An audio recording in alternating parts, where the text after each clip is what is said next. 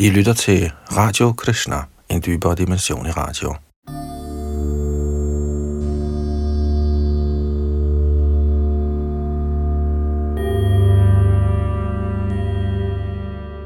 Vi skal i gang med femte del af vores gennemgang af hengivenhedens nektar, som er Srila Prabhupads opsummering af Rup Goswamis Bhakti Rasamrita Sindhu, som er den fulde videnskab om hengiven tjeneste.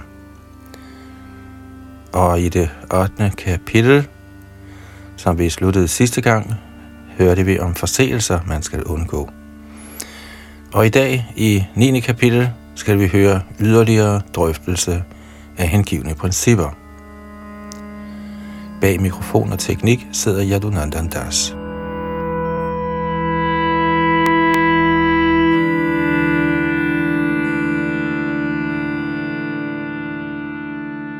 Hengivenhedens nektar, kapitel 9, yderligere drøftelse af hengivne principper.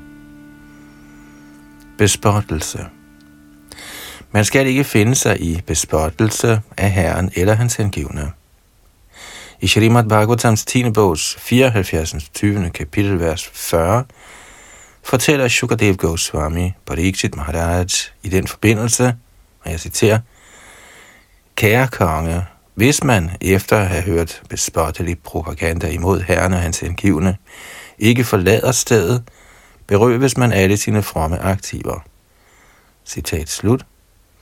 I et af herren Chaitanyas Shikshashtak-vers står der, citat, Den hengivne skal være mere fordragelig end træet, og mere underdanig end græsset. Han skal vise alle andre sin respekt, uden selv at forlange nogen respekt til gengæld. Citat slut.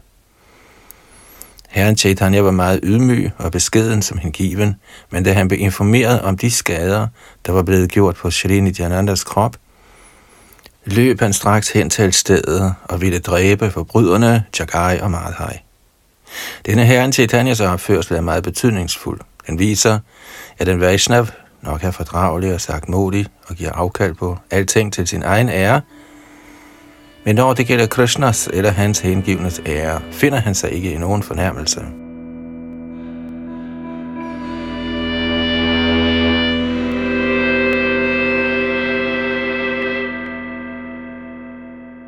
Man kan reagere på den slags forseelser på tre måder. Hvis man hører nogen begå forseelser med ord, skal man være så dygtig, at man kan overvinde modstanderen med argumenter – er man ude af stand til at overvinde modstanderen, må man ikke blot blive ydmygt stående, men man skal opgive sit liv. Den tredje måde tages i brug, hvis man er ude af stand til at følge de ovennævnte fremgangsmåder, og den er, at man må forlade et sted og gå sin vej.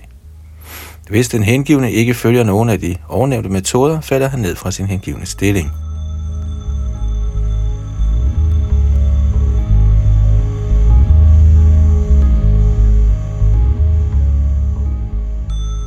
Tilak og tulsi perler. I Padma Purana finder man en udtalelse, der beskriver, hvordan en Vaishnav skal dekorere sin krop med tilak og halsbånd. Citat.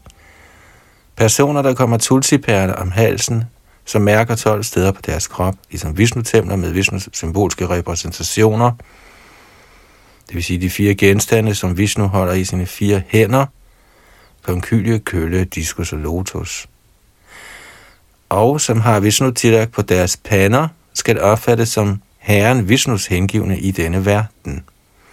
Deres tilstedeværelse renser verden, og hvor de end opholder sig, kommer stedet på højde med Vaikuntha. Citat slut. En lignende udtalelse findes i Skanda Purana, hvor der står, og jeg citerer, de, som er dekoreret med tilak, eller gobi chandan, som er en art ler, der ligner valkejord, og som bliver fremstillet bestemte steder i Vrindavan, som mærker alle steder på deres krop med herres hellige navne, og som kommer tulsi-perler om deres halse og brystkasser, bliver aldrig opsøgt af Yamadutarerne. Citat slut.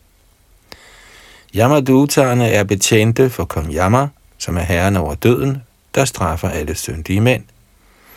Vaishnava bliver aldrig hentet af disse Yamarajas betjente. I den del af Shrimad Bhagavatam, der fortæller om Ajamils udfrielse, står der, at Yamaraj tydeligt fortalte sine hjælpere, at de ikke måtte nærme sig Vaishnavarerne.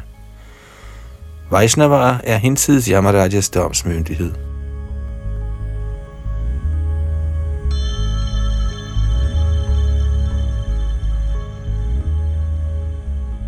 Padma Purana nævner også, citat, den hvis krop er dekoreret med sandeltræs pasta og malet med Herrens hellige navn, befries for alle reaktioner på synd, og efter døden kommer han direkte til Krishna Lok for at leve i samvær med guddommens højeste person.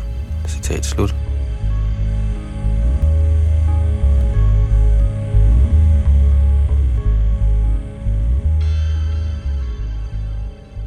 At tage imod blomsterkranse.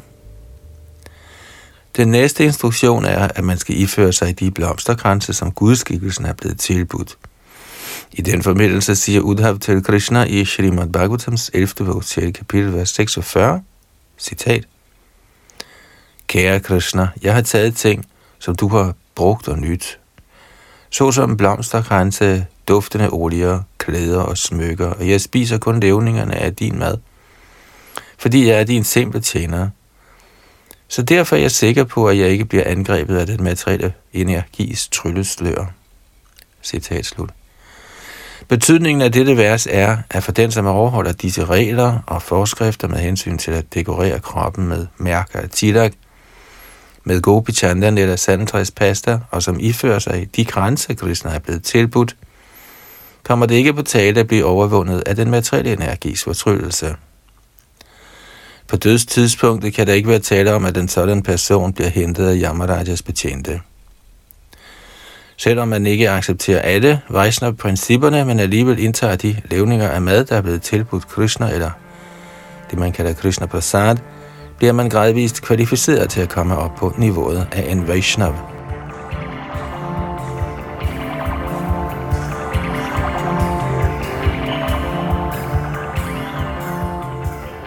I Skanda Purana fortæller herren Brahma på lignende måde Narad, citat, Kære Narad, den som om sin hals hænger den krans af blomster, der tidligere er blevet brugt af Krishna, bliver fri for al sygdom og alle reaktioner på syndige aktiviteter, og han vil frist gradvist fra materiens besmittelse. Citat slut. At danse foran gudskikkelsen. I Dvarka Mahatmya bliver vigtigheden af at danse foran gudskikkelsen udtalt af Krishna som følger. Citat. Den, som kommer i godt humør, som oplever dyb hengiven ekstase, mens han danser foran mig, og som viser forskellige tegn på lægemlige forandringer, kan nedbrænde alle de reaktioner på synd, som han har håbet op i mange, mange tusinder af år. Citat slut. I samme bog finder man en udtalelse af Narad, hvor han forsikrer, citat, fra kroppen på en person, der klapper i hænderne og danser foran gudskikkelsen og udviser tegn på ekstase, flyver alle syndens fugle væk opad. Citat slut. Ligesom man ved at klappe i hænderne kan få mange fugle til at flyve bort, kan ligeledes alle syndens fugle, der sidder i kroppen, fås til at flyve væk, ved at man helt enkelt klapper i hænderne foran Krishnas gudskikkelse.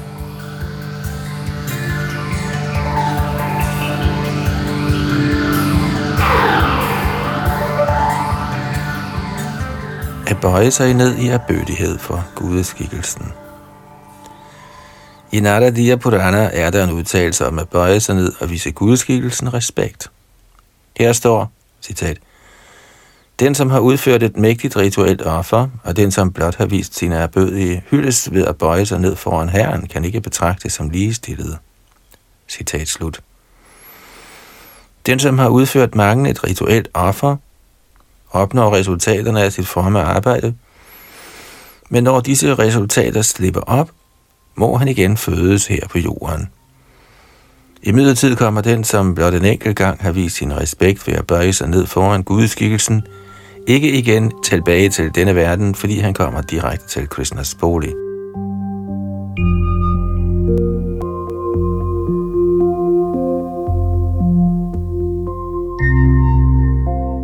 At stå op for at tage imod Herren. I Brahmanda Purana står der, Den som ser Herrens Rat Yatra vognfestival og så rejser sig op for at tage imod Herren, kan udrense alle slags følger af synd fra sit lema. At følge efter gudskikkelsen. En lignende udtalelse findes i Bhavishya Purana, hvor der står, Selvom han skulle være født i en lav familie, vil den person, som følger efter Radhyatra-vognene, når gudskikkelserne passerer forbi, enten bagfra eller forfra, utvivlsomt blive hævet til stillingen af ejeridomme på niveau med Vishnus. At besøge Vishnus templer eller pilgrimsteder. Puranerne udtaler, citat, personer, der forsøger at besøge de hellige pilgrimsteder, såsom Vrindavan, Mathura eller Dvarka, er faktuelt klarværdige. Gennem sådanne rejseaktiviteter kan de passere hen over den materielle tilværelses ærken. Citat slut. I Hari Bhakti Sudhodaya finder man en udtalelse om fordelene ved at besøge Krishnas templer. Ligesom vi tidligere har forklaret, er skikken i Vrindavan, Mathura og Dvarka den, at alle de hengivne benytter lejligheden til at besøge forskellige templer, der ligger på disse hellige steder.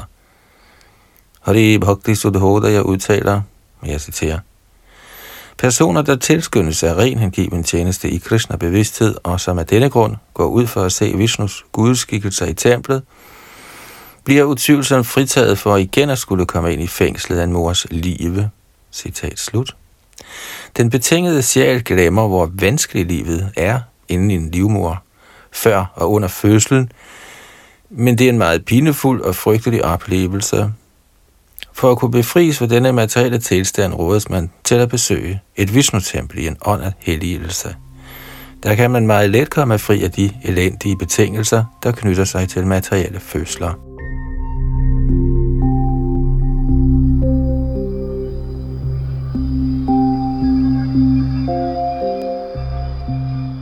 At gå rundt om Vishnus tempel. I Hari Bhakti Sudhoda, står der, citat, en person, som går i rundkreds om Vishnus gudskikkelse, kan modvirke kredsløbet af gentagen fødsel og død i den materielle verden. Citat slut. Den betingede sjæl cirkulerer gennem gentagen fødsel og død på grund af sin materielle tilværelse, og dette kan modvirkes ved ganske enkelt at gå rundt om templets gudskikkelse.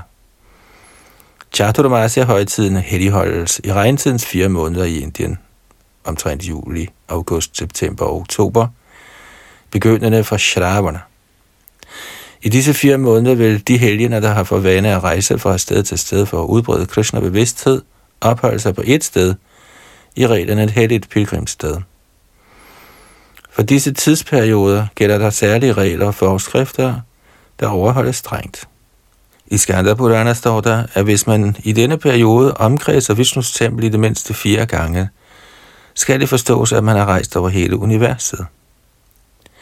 Ved sådan omkredsningen forstås man at have set alle de hellige steder, hvor vandet fra Ganges flyder, og ved at overholde alle regulerende principper for Chaturmasya, kan man hurtigt hæves til niveauet af hengiven tjeneste.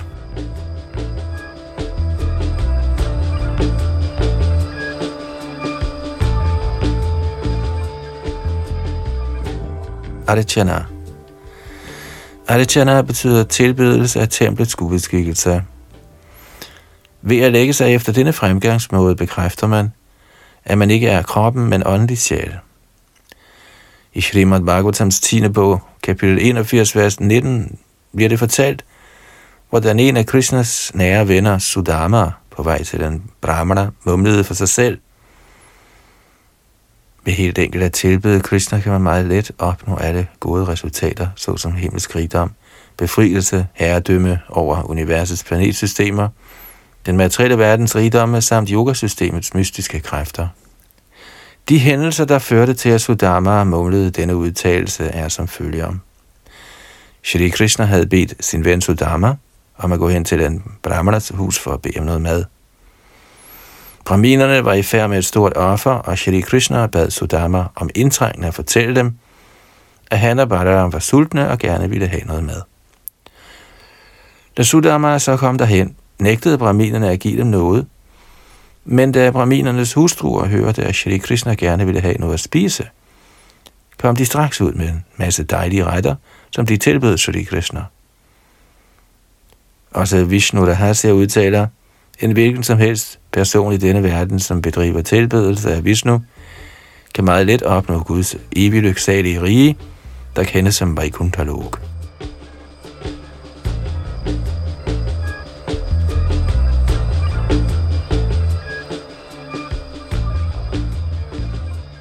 At gøre tjeneste for Herren. Vishnu Rahasya udtaler, og jeg citerer, den, som kan sørge for, at herren tjenes på samme måde, som en konge tjenes af sine opvartere, vil helt sikkert blive hævet til Krishnas bolig efter døden. Citat slut. I Indien er templerne i virkeligheden ligesom kongelige paladser. De er ikke almindelige bygninger, fordi tilbydelsen af Krishna bør ske på samme måde, som når en konge bliver tilbedt i sit palads. I Vrindavan er der således mange hundrede templer, hvor gudskikkelsen bliver tilbedt nøjagtigt ligesom en konge. Naradiya Purana udtaler, citat, Hvis en person opholder sig i Herrens tempel i selv blot et øjeblik, kan han helt sikkert opnå Guds transcendentale rige. Citat slut. Konklusionen er, at samfundets rigmænd må opføre smukke templer og sørge for tilbedelse af Vishnu, således at folk kan lokkes til at besøge sådanne templer – og herved få lejlighed til at danse foran Herren eller synge Herrens hellige navn, eller også høre Herrens hellige navn.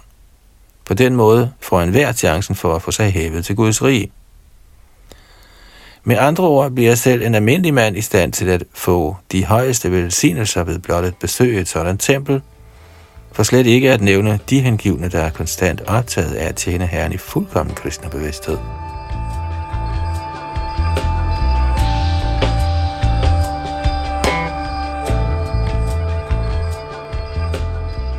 I den forbindelse finder man en udtalelse i Srimad Bhagavatams 5. bogs kapitel 21, vers 31, hvor kongen Pratu fortæller sine undersøgter.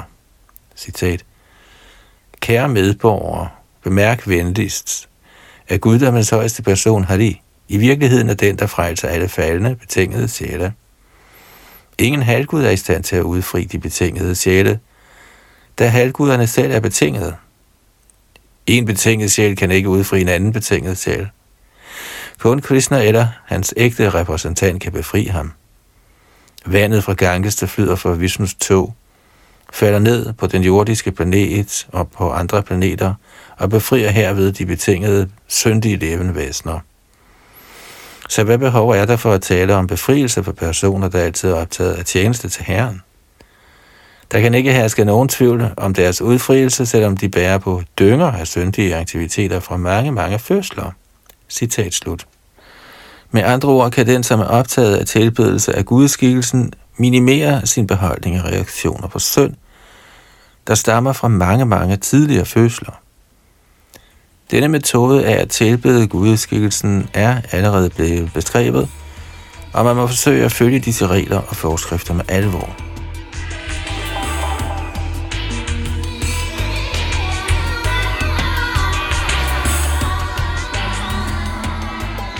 At synge. I Linga Purana finder man en udtalelse om at lovprise og synge om Herren. Her står, citat, En brahman, der hele tiden synger Herrens pris, bliver helt sikkert hævet til samme planet som guddommens højeste person. Herren Krishna påskynder sådan sang endnu mere end de bønder, Shiva fremsiger. Citat slut. Sankirtan når nogen højlydt besynger herlighederne ved herrens aktiviteter, kvaliteter, form og så videre, kaldes hans lovsang for Sankirtan. Sankirtan henviser også til fællessang af herrens hellige navn. I Vishnu Dharma finder man en udtalelse, der lovpriser denne metode af fællessang. Jeg citerer, Kære konge, ordet Krishna bringer sådan lykke, at den, som ytrer dette hellige navn, straks befries for følgerne af mange livs søn. Citat slut. Det er en kendskærning. I Chaitanya Charitamrit finder man følgende udtalelse, citat, Den, som blot én gang synger Krishnas hellige navn, kan modvirke følgerne af flere syndige aktiviteter, end han er i stand til at begå. Citat slut. En syndig mand kan begå mange, mange syndige handlinger, men han er ude af stand til at begå så mange, at de ikke kan bortvaskes ved, at man en enkelt gang siger Krishna.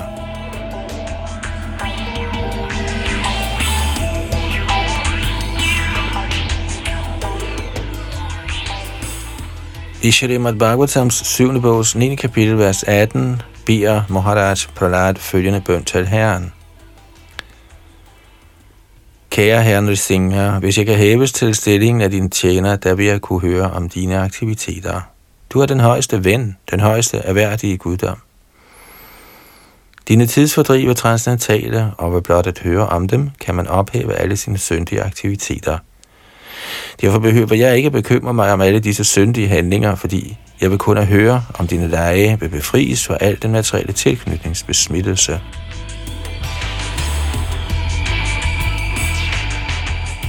Der er mange sange om herrens aktiviteter. For eksempel er der Brahma Samhita, sunget af herren Brahma, Narad Pancharatra, sunget af Narad Muni, og Srimad Bhagavat, sunget af Shukadev Goswami. Bliver disse sange hørt af en hvilken som helst person, kan vedkommende let komme fri af den materielle besmittelses fagntag. Der burde ingen vanskeligheder være ved at høre disse sange om Gud. De kommer ned igennem mange, mange millioner af år, og folk benytter sig stadig af dem. Så hvorfor skulle man også i denne tid ikke til fulde benytte sig af dem og således befries?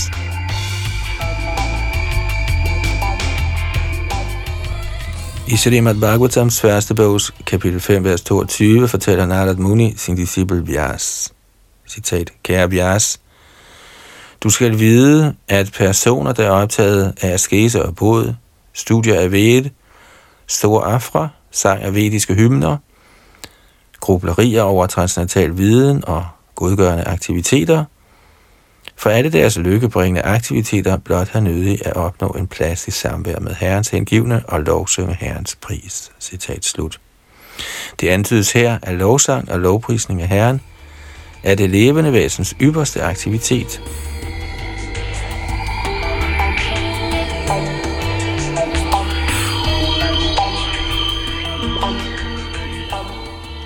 japa. Når et mantra eller en hymne bliver fremsagt lavmældt og stille, kaldes det for japa. Og når samme mantra synges højt, kaldes det for kirtan. Når man for eksempel fremsiger Mohar-mantraet, Hare Krishna, Hare Krishna, Krishna Krishna, Hare Hare, Hare Rama, Hare Rama, Rama Rama, Hare Hare, stille og kun for at man selv kan høre det, kaldes det for japa. Når man synger samme mantra højt, så andre kan høre det, kaldes det for kirtan. Mahamantraet kan bruges til både japa og kirtan.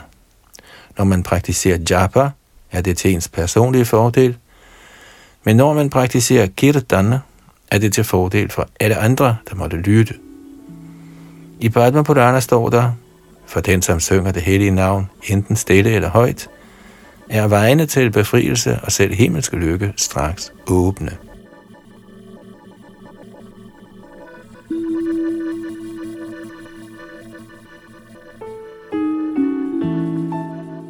Underdanighed. I Skanda Purana finder man en udtalelse om underdanighed over for herrens lotusfødder. Her står, at de, som er ædruelige, hengivne, kan vise Krishna deres underdanighed på de følgende tre måder. Nummer 1. Sampradhanatmika med inderlige bønder. 2. Dainyavodhika ved ydmygt at underkaste sig. Og 3 Lada Samaye ved at hige efter et stadie af perfektion.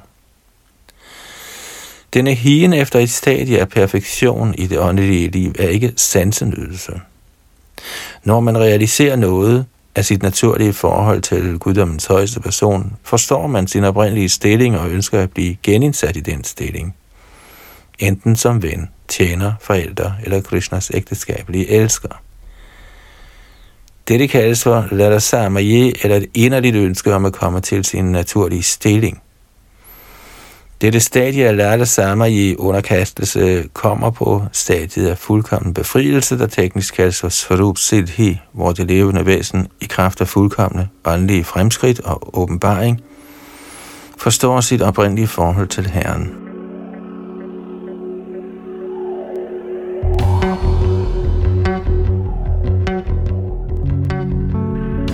I Padma Purana finder man en udtalelse om følelser af underdanighed hos hengivne, der beder til Herren. Citat. Min herre, jeg ved, at unge piger har en naturlig forkærlighed for unge drenge, samt at unge drenge har en naturlig forkærlighed for unge piger. Jeg beder ved dine lotusfødder til, at mit sind må lokkes af dig på samme spontane måde. Citat slut. Eksemplet er meget passende. Når en ung dreng eller pige ser et medlem af det modsatte køn, opstår en naturlig tiltrækning uden behov for introduktion. Helt uden træning opstår der naturlig tiltrækning på grund af seximpulsen. Dette er et materielt eksempel, men den hengivne beder til, at han kan få lov til at udvikle en lignende spontan hengivenhed for den højeste herre. Fri for begæret efter vinding og uden andre bagtanker. Denne naturlige tiltrækning til Herren er selvrealiseringens fuldkommende niveau.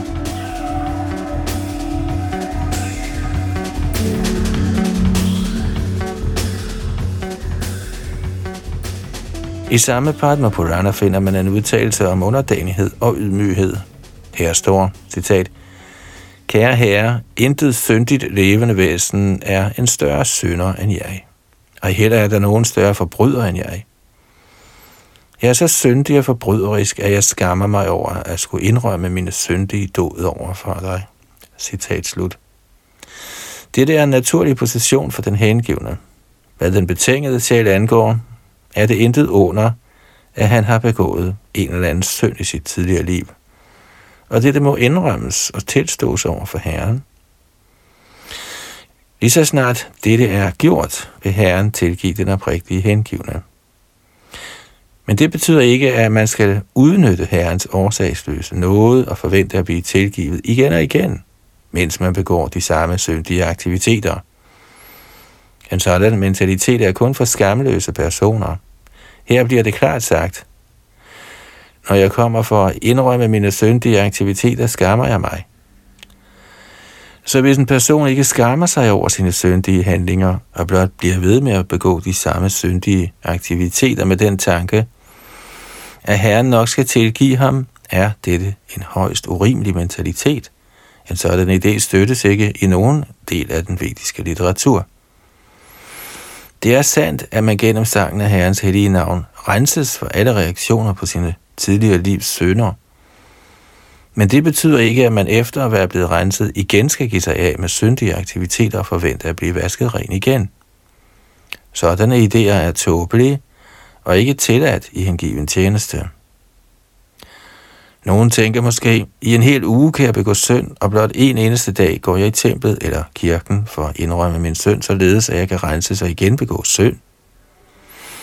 Dette er i højeste grad urimeligt og forbryderisk, og kan ikke accepteres af Bhakti Samlita Sindhus forfatter.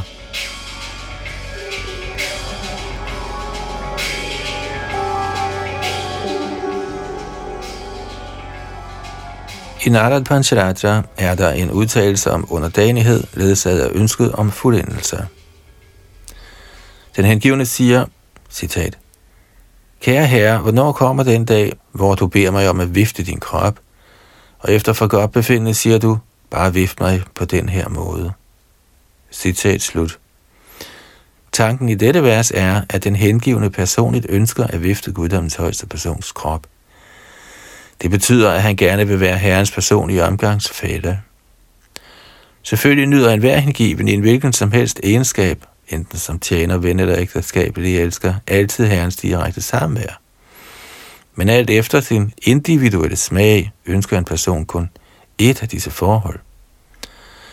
Her ønsker den hengivne at være herrens tjener, og vil gerne vifte herren, ligesom hans indre energi Lakshmi, lykkegud, gør. Han ønsker også, at det vil glæde guddommens højeste person, at fortælle ham, hvordan han skal vifte. Denne underdanighed med transcendental ønske, eller Lala Samayi Vigyapti, er det højeste fuldkommende niveau af åndelig indsigt.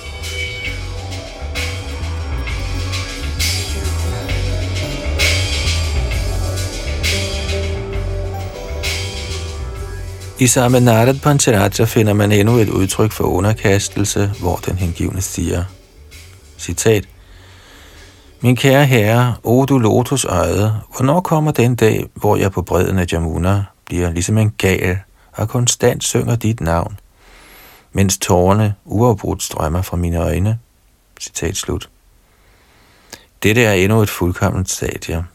Herren Chaitanya ønskede også, at citat, et øjeblik bliver ligesom 12 års tid, og hele verden forekommer tom, fordi jeg ikke kan se dig, min kære herre. Citat slut.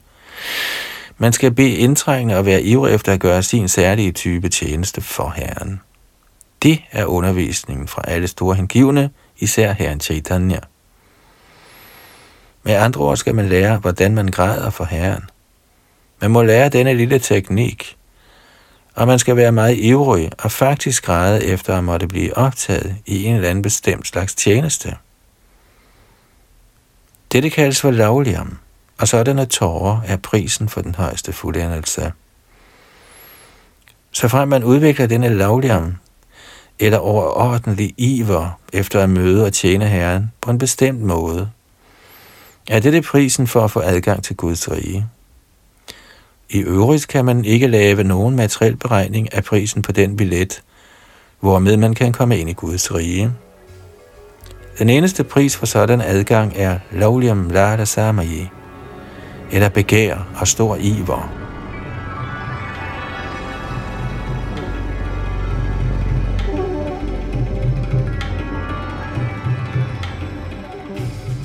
At fremsige autoriserede bønder – Ifølge store lærte indeholder hele Bhagavad Gita mange autoriserede bønder, navnlig i 11. kapitel, hvor Arjuna beder til herrens kosmiske skikkelse.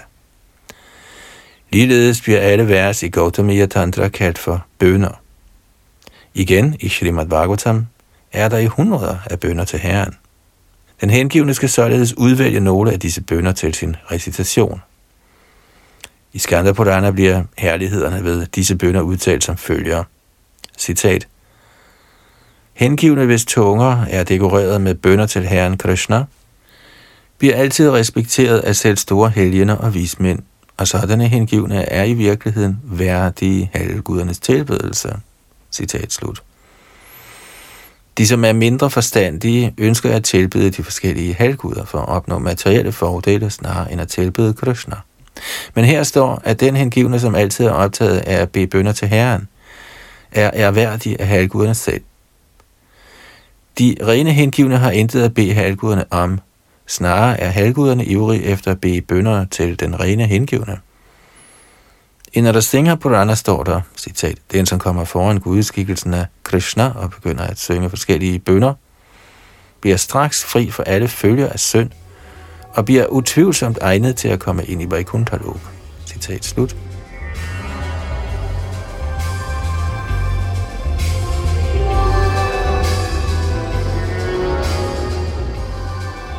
At tage del i prasad. I Padma Purana bliver det specifikt udtalt, citat, den, som respekterer prasad og indtager den regelmæssigt, dog ikke lige foran gudskikkelsen, sammen med Charanamrit, det vil sige det vand, der tilbydes herrens lotusfødder, der er iblandet frø fra tulsitræet. Kan med det samme opnå de samme følger af fremt arbejde, som man opnår gennem 10.000 gennemførelser af offerriter. Citat slut. At drikke charanamrit. Charanamrit opnås, når herren bliver badet før sin påklædning. Parfumeret med dufte og blomster kommer vandet glidende ned over hans lotusfødder og bliver opsamlet og iblandet yoghurt.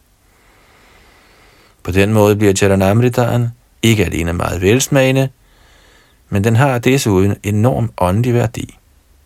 Som beskrevet i Padma Purana kan selv den, som aldrig har været i stand til at give godgørenhed, som aldrig har været i stand til at udføre et offer, som aldrig har været i stand til at studere vede, som aldrig har været i stand til at tilbede Herren, eller med andre ord selv den, som aldrig har gjort noget som helst fremt arbejde, blive i stand til at komme ind i Guds rige, så fremt han blot drikker den charanamrit, der bliver opbevaret i templet. I templet er det kutyme at opbevare Charanamritan i en stor skål. De hengivne, der kommer for at besøge og vise gudskikkelsen respekt, indtager tre dråber af Charanamrit i stor underdanighed og føler sig lykkelige i transcendental salighed.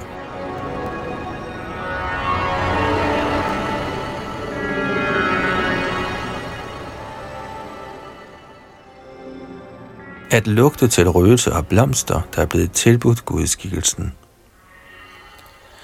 I Hari Bhakti Sudhodaya finder man en udtalelse om røgelsen, der offres i templet. Citat. Når de hengivne mærker den gode duft af røgelse, der bliver tilbudt gudskikkelsen, bliver de derved helbredt for den materielle besmittelses skiftvirkning, ligesom man kurerer et slangebid ved at lugte til de foreskrevne medicinske urter. Citat slut. Forklaringen på dette vers er, at der findes en urt ude i junglen, som sagkyndige personer kan bruge til at genopleve en person, der er blevet bidt af en slange. Ved blot at lugte til denne urt, lettes man straks for giftvirkningen fra et slangebid. Samme eksempel er anvendeligt. Når en person kommer på besøg i templet og lugter røgelsen, der er blevet offret til gudskikkelsen, er han på det tidspunkt helbredt for al sin materielle besmittelse. En hver hengiven, der besøger templet, skal altid bringe en gave til gudskikkelsen. Frugt, blomster, røgelser osv. Kan man ikke give nogen kontanter, må man give noget andet. I Indien er skikken den, at alle herrer og damer, der kommer om morgenen for at besøge templet, medbringer så mange ting. Selv en håndfuld ris eller mel kan tilbydes.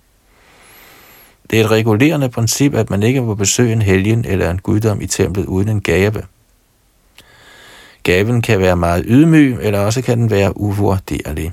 Selv en blomst, en frugt, lidt vand. Hvad der end lader sig gøre, må gives.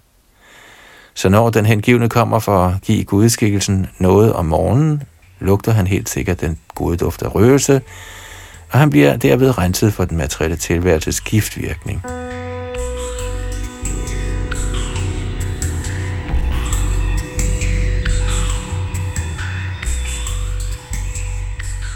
Tantra Shastra udtaler, citat, hvis duften af den blomsterkrans, der er blevet tilbudt gudskikkelsen i templet, trænger ind i en persons næsebor, bliver hans trældom over for syndige aktiviteter straks klaret. Og selvom man ikke har begået nogen synd, kan man ved at lugte til sådanne levninger af blomster alligevel gå fra at være majerværdig eller upersonlighedsdyrker til at være hengiven. Citat slut. Der er adskillige eksempler på dette, hvoraf et af de fremtrædende er de fire Kumara's fremskridt. De var upersonligt orienterede majaværdier, men da de havde lugtet til levningerne af blomster og røgelse i templet, blev de forvandlet til hengivne. Ud fra ovenstående vers lader det til, at majaværdierne, eller upersonlighedsfilosoferne, er mere eller mindre besmittede. De er ikke rene. Shrimad Bhagavatam bekræfter, Citat. Den, som ikke har fået afvasket al reaktion på syndige handlinger, kan ikke blive til den ren hengiven. Den rene hengivne er ikke længere nogen tvivl omkring Guds persons overhøjhed, og således tager han del i Krishna bevidsthed og hengiven tjeneste. Citat slut. En lignende udtalelse finder man i Agastya Sanghita. For at blot at rense urenheden i vores næsebor, skal vi stræbe efter at lugte til de levninger af blomster, der er blevet tilbudt Krishna i templet.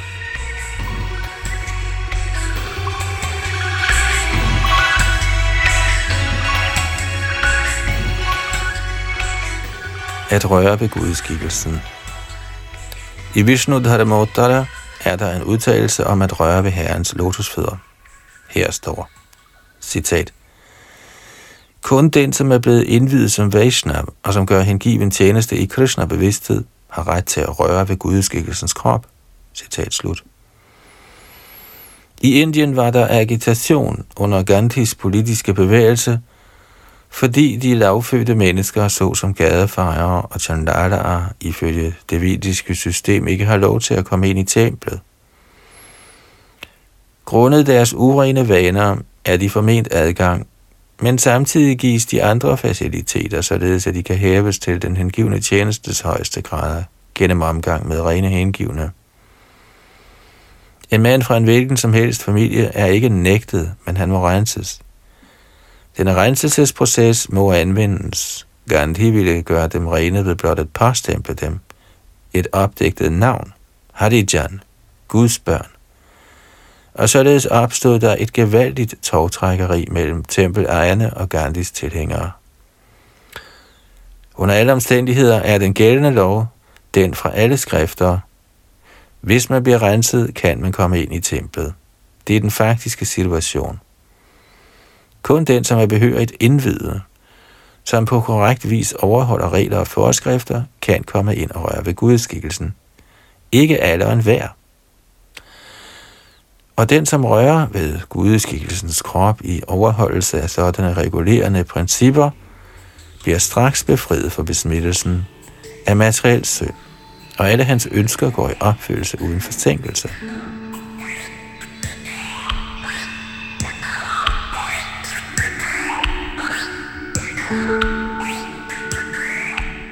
At se gudskikkelsen i Vadaha Purana finder man en udtalelse, der lovpriser synet af Shri Krishnas gudskikkelse i templet.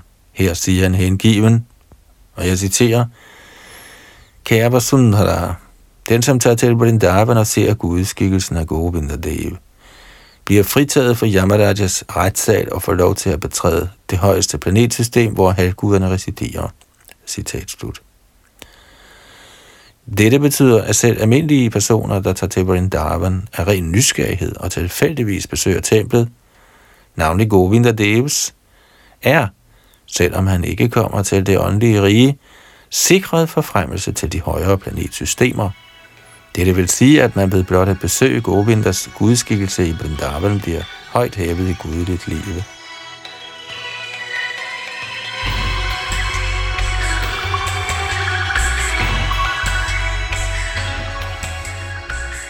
At jagtage Ardadi og fejring af Herren. I Skanda Purana finder man følgende beskrivelse af resultatet af at se Ardadi, det vil sige tilbedelse af gudskikkelsen. Citat. Hvis nogen ser Herrens ansigt, mens der bliver udført Ardadi, kan vedkommende befries for al reaktion på synd fra i mange tusinder og millioner af forgangne år. Han befries sågar for følgende af drabet på en brahmane, og lignende forbudte handlinger. Citat slut. Som vi allerede har forklaret, er der forskellige højtidligheder, der skal helligholdes, såsom Krishnas fødselsdag, herren Ramchandras fødselsdag, bestemte fremtrædende Vaishnavas fødselsdage, ceremonien af Julan Yatra, hvor herren sidder på en gynge, samt Doda Yatra, herrens aktiviteter i marts måned. Under alle sådanne festivaler bliver herren anbragt på en vogn, der bevæger sig gennem byens gader, således at folket kan få glæde af at se herren. I Bhavishya Purana står der, citat, hvis sågar en chandala, det vil sige en, der spiser hunde, til den sådan højtid er ren og skær nysgerrighed, ser herren på vognen, bliver han regnet for en af Vishnus omgangsfælder. Citat slut.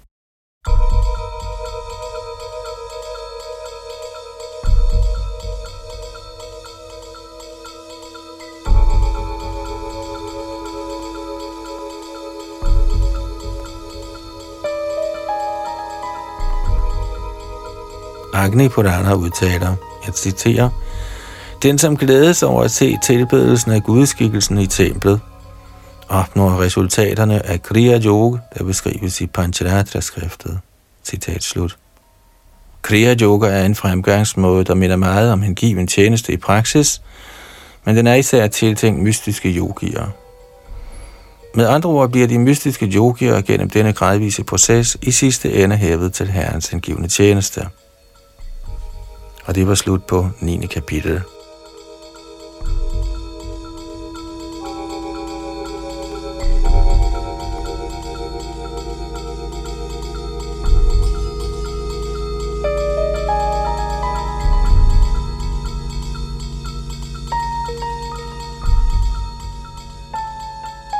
Hengivenhedens nektar, kapitel 10. Teknikker til at høre og huske. At høre. Begyndelsen på Krishna-bevidsthed og hengiven tjeneste er at høre. der på sanskrit hedder Shravanam. Alle mennesker må gives chancen for at komme og slutte sig til hengivne grupper, således at de kan høre. Dette at høre er meget vigtigt for, at man kan skride fremad i Krishna-bevidsthed.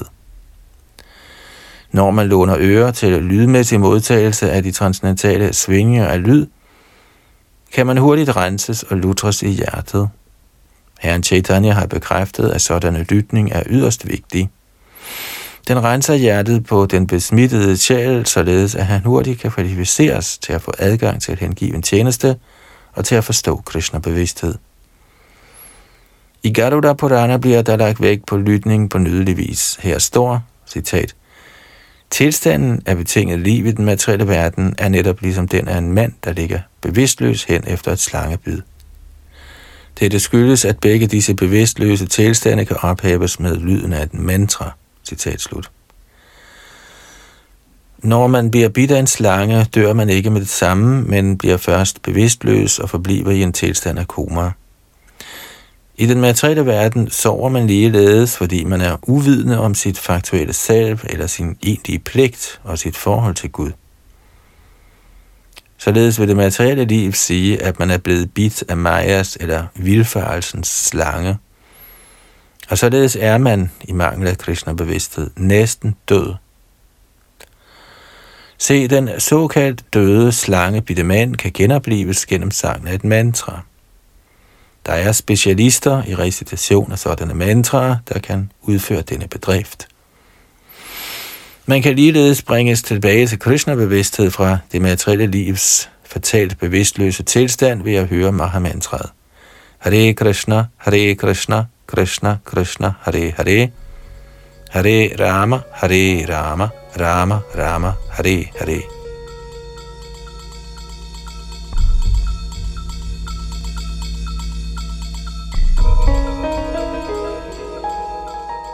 I fjerde bog af Srimad Bhagavat, 29. kapitel, vers 40, bliver vigtigheden af at høre om Herrens leje udtrykt af Shukadev Goswami over for Maharaj Pariksit. Citat. Kære konge, man må opholde sig på et sted, hvor de store acharyaer, eller hellige lærere, taler om herrens transcendentale aktiviteter, og man må lydmæssigt modtage den flod af guddrik, der flyder fra sådanne store personers månelignende ansigter – hvis man ivrigt fortsætter med at høre sådanne transcendentale lyde, bliver man fri for al materiel sult, tørst, frygt og sorg, såvel som for alle den materielle tilværelses vildfarelser. Citat slut. Shri Chaitanya Mahaprabhu anbefalede også denne lyttemetode som et middel til selvrealisering i den nuværende tidsalder af Kali. I indeværende tidsalder er det uhyre vanskeligt helt at overholde de regulerende principper og de studier af Veda, der tidligere blev anbefalet. Hvis man imidlertid modtager den svingning af lyd, der frembringes af de store hengivne acharyaer, vil det i sig selv befri en for alt materiel besmittelse. Derfor er det Chaitanya Mahaprabhus anbefaling, at man ganske enkelt lytter til de autoriteter, der i virkeligheden er herrens hengivne. At lytte til professionelle mænd vil ikke hjælpe. Hvis vi lytter til dem, der faktisk er selvrealiserede, der vil de floder af gudedrik, ligesom dem, der flyder på månen, flyde ind i vores ører. Det er den metafor, ovenstående vers bruger.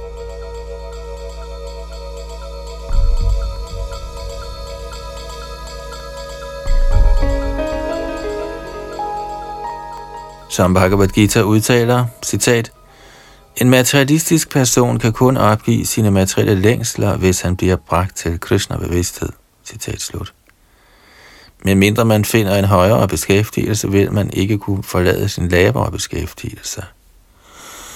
I den materielle verden er alle optaget af den lavere energis illusoriske aktiviteter, men når man får lejlighed til at nyde den højere energis aktiviteter, som Krishna udfører, glemmer man alle ringere glæder. Når Krishna taler på Kurukshetras slagmark, forekommer det materialisten blot at være en samtale mellem to venner. Men i virkeligheden er det en flod af gudedrik, der flyder ned fra munden af Shri Krishna. Arjuna gav disse svingninger en lydmæssig modtagelse, og således blev han fri for alle de materielle problemers vildfarelser. I Srimad Bhagavatams 12. bogs 3. kapitel, vers 15 står der, citat, Den, som begærer uforfalsket hengiven tjeneste til Herren Krishna, der prises med transcendentale svingninger af lyd, skal altid høre om hans herlighed og transcendentale kvaliteter. Det vil med sikkerhed dræbe alle ildevarslende ting i hjertet. Citat slut.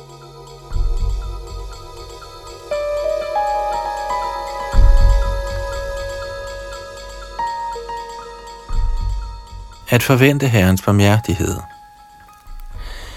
I 10. bogs 14. kapitel, vers 8 i Srimad Bhagavatam står der, citat, Kære herre, den som konstant venter på, at du skænker ham din årsagsløse barmhjertighed, og som fortsætter med at lide reaktionerne på sine tidligere udåde, og viser dig hyldest fra dybden af sit hjerte, er så sandelig egnet til befrielse, da dette er blevet hans retmæssige krav.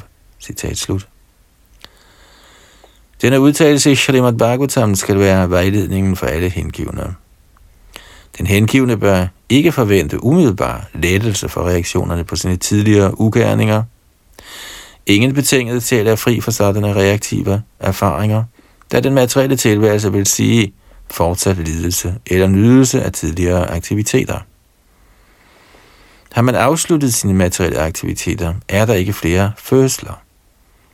Dette lader sig kun gøre, når man går i gang med Krishna-bevidste aktiviteter – fordi sådanne aktiviteter ikke giver nogen reaktion. Så lige så snart man bliver fuldendt i Krishna-bevidste aktiviteter, fødes man ikke igen i den materielle verden. Den hengivne, der ikke er helt fri for følgerne af handlingen, skal således blive ved med at handle i Krishna-bevidsthed med alvor, selvom der muligvis er mange hindringer. Når sådanne hindringer opstår, må man blot tænke på Krishna og forvente hans barmhjertighed. Det er den eneste trøst. Hvis den hengivne lever sit liv i den ånd, vil han med sikkerhed forfremmes til Herrens bolig. Sådanne aktiviteter skaffer ham retten til at betræde Guds rige. Det nøjagtige ord, der bliver brugt i verset, er Daya Daya Park henviser til, at den søn bliver den retmæssige arving af sin fars ejendom. På lignende vis bliver den rene hengivne, der er reddet til at underkaste sig alle slags prøvelser i løbet af sine kristnebevidste pligter, retmæssigt kvalificeret til at betræde det transcendentale rige.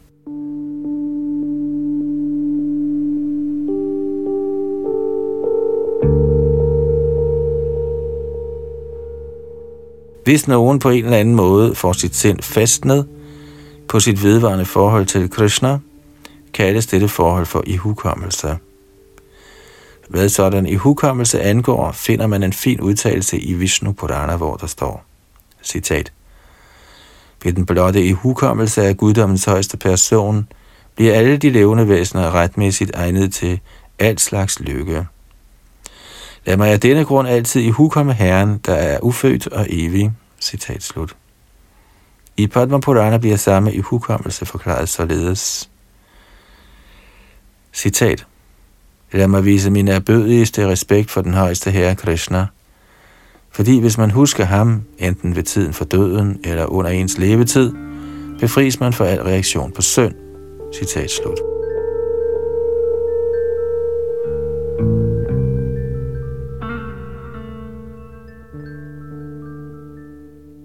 Meditation At meditere vil sige at lade sindet tænke på Herrens form, Herrens kvaliteter, Herrens aktiviteter og Herrens tjeneste.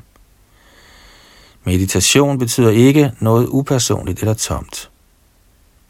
Ifølge den vediske litteratur skal meditation altid være på Vishnus form. I en Purana finder man en udtalelse om meditation på Herrens form. Her står, citat, Meditation, der samler sig om guddommens højeste persons lotusfødder, accepteres som transcendental og hinsides oplevelsen af materiel smerte og glæde. Gennem sådan meditation kan selv den værste skurk befries for følgerne af sit livs syndige handlinger. Citat slut. I Vishnu Dharma er der en udtalelse om meditation på Herrens transcendentale kvaliteter. Her står, citat, de som altid er optaget af Krishna-bevidsthed, og som husker Herrens transcendentale kvaliteter, befries fra al reaktion på synd, og således rensede bliver de egnede til at betræde Guds rige. Citat slut. Med andre ord kan ingen komme ind i Guds rige uden at være fri for al reaktion på synd. Man kan undgå syndige reaktioner ved blot at i hukomme Herrens form, kvalitet og leje osv. I Padma Purana findes en udtalelse om at huske Herrens aktiviteter. Citat. Den, som altid mediterer på Herrens behagelige leje og vidunderlige aktiviteter, bliver utvivlsomt fri for al materiel besmittelse. Citat slut.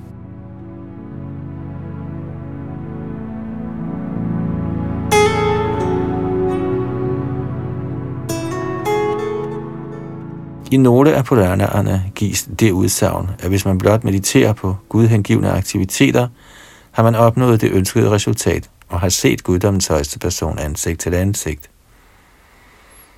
I den forbindelse fortæller Brahma Vaivadata Purana en historie om en brahman fra Pratishtanpur i Sydindien, der ikke var særlig velstående, men som ikke desto mindre var tilfreds indeni med den tanke, at det skyldtes hans tidligere udåd og Krishnas vilje, at han ikke fik nok penge og rigdom. Så han beklagede sig ikke over sin fattige materielle stilling, og han levede ganske fredfyldt. Han var meget åbenhjertig, og nogle gange overværede han forelæsninger, der blev givet af store realiserede sjæle. Til et af disse møder, hvor han med stor andægtighed hørte om Vaishnav-aktiviteter, fik han fortalt, at disse aktiviteter også kan ske i form af meditation. Hvis en person med andre ord er ude af stand til egentlige fysiske Vaishnav-aktiviteter, kan han meditere på sådanne Vaishnav-aktiviteter og herved opnå alle de samme resultater. Fordi Brahminen ikke var særlig velsitueret, besluttede han, at han simpelthen ville meditere på storslåede, kongelige hengivne aktiviteter – og han gik i gang med sit forhavende således.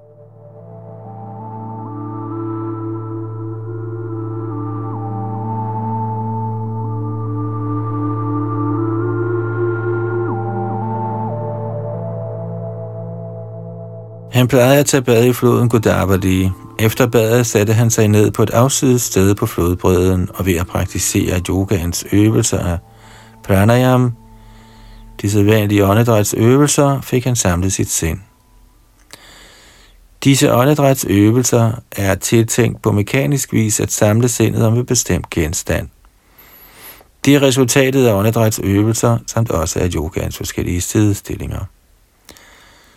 Tidligere plejede selv temmelig ordinære personer at vide, hvordan man samler sit sind om i hukommelse af Herren, og således gjorde Brahminen dette – da han havde fået Herrens form festnet i sit sind, begyndte han i sin meditation at forestille sig, at han iførte Herren nydeligt kostbart tøj med smykker, hjelme og andet tilbehør. Så viste han sin hyldest ved at bøje sig ned for Herren. Efter at have klædt Herren på, begyndte han at forestille sig, at han gjorde rent i templet på nydeligste vis. Efter at have rengjort templet, tænkte han, at han havde en masse krukker af guld og sølv og han bragte alle krukkerne ned til floden og fyldte dem med helligt vand.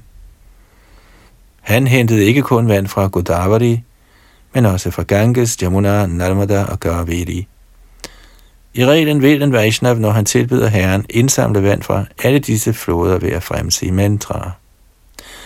Denne Brahmin forestillede sig, snarere end at sige et mantra, at han fysisk hentede vand fra alle disse floder i kar af guld og sølv.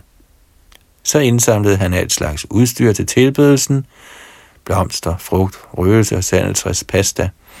Han indsamlede det hele for at anbringe det foran gudskikkelsen. Alle vandkarrene, blomsterne og de duftende ting blev herefter på nydeligste vis præsenteret til glæde for gudskikkelserne. Så tilbød han Ardi, og med de regulerende principper afsluttede han alle disse aktiviteter med den korrekte tilbedelsesmetode. Han plejede dagligt at gøre lignende ting som sit rutinearbejde, og han blev ved med dette i mange, mange år. Så en dag forestillede Brahminen sig i sin meditation, at han havde tilberedt sød ris med mælk og sukker og havde serveret retten for gudskikkelsen. Han var dog ikke særlig tilfreds med offergaven, fordi den søde ris var blevet lavet for ganske nylig og var stadig meget varm. Og i parentes bemærket, denne ret, sød ris, skal ikke spises varm. Jo koldere risene er, jo bedre smager de. Slut på parentesen. Så fordi den søde ris var lavet af braminen for meget kort tid siden, ønskede han at røre ved den, så han kunne vide, om den egnede sig til at blive spist af herren. Lige så snart han lod sin finger røre ved gryden med den søde ris, brændte han sig på den hede gryde. Herved blev hans meditation brudt. Nu, da han kiggede på sin finger, kunne han konstatere, at den var blevet brændt, og han undrede sig forbløffet over, hvordan i alverden dette kunne ske. Fordi han kun i sin meditation havde berørt den varme ris, troede han aldrig, at hans finger kunne blive brændt i virkeligheden. Mens han tænkte således, begyndte herren Narayan i Vaikuntha, der sad sammen med lykkegudinden, at smile humoristisk. Ved synet af herrens smil blev alle de lykkegudinder, der opvartede herren, nysgerrige og spurgte herren Narayan, hvorfor han smilte på denne måde. Herren besvarede imidlertid ikke deres nysgerrighed, men sendte i stedet bud efter Brahminen. Et flyvefartøj udsendt fra Vaikuntha bragte straks Brahminen foran herren Narayan. Da Brahminen således var til stede foran herren og lykkegudinderne, fortalte herren hele historien. Brahminen var så heldig, at han fik en evig plads i Vaikuntha i samvær med herren og hans laksmier. Dette viser, at herren er alt gennemtrængende, selvom han befinder sig lokalt i sin bolig. Selvom herren var til stede i Vaikuntha, var han også til stede i hjertet på Brahminen, da han mediterede på tilbedelsesmetoden. Således forstår vi, at de ting, de hengivne tilbyder sågar i meditation, tages imod af Herren, og de hjælper en med at opnå det ønskede resultat. Og det var så slut på kapitel 10.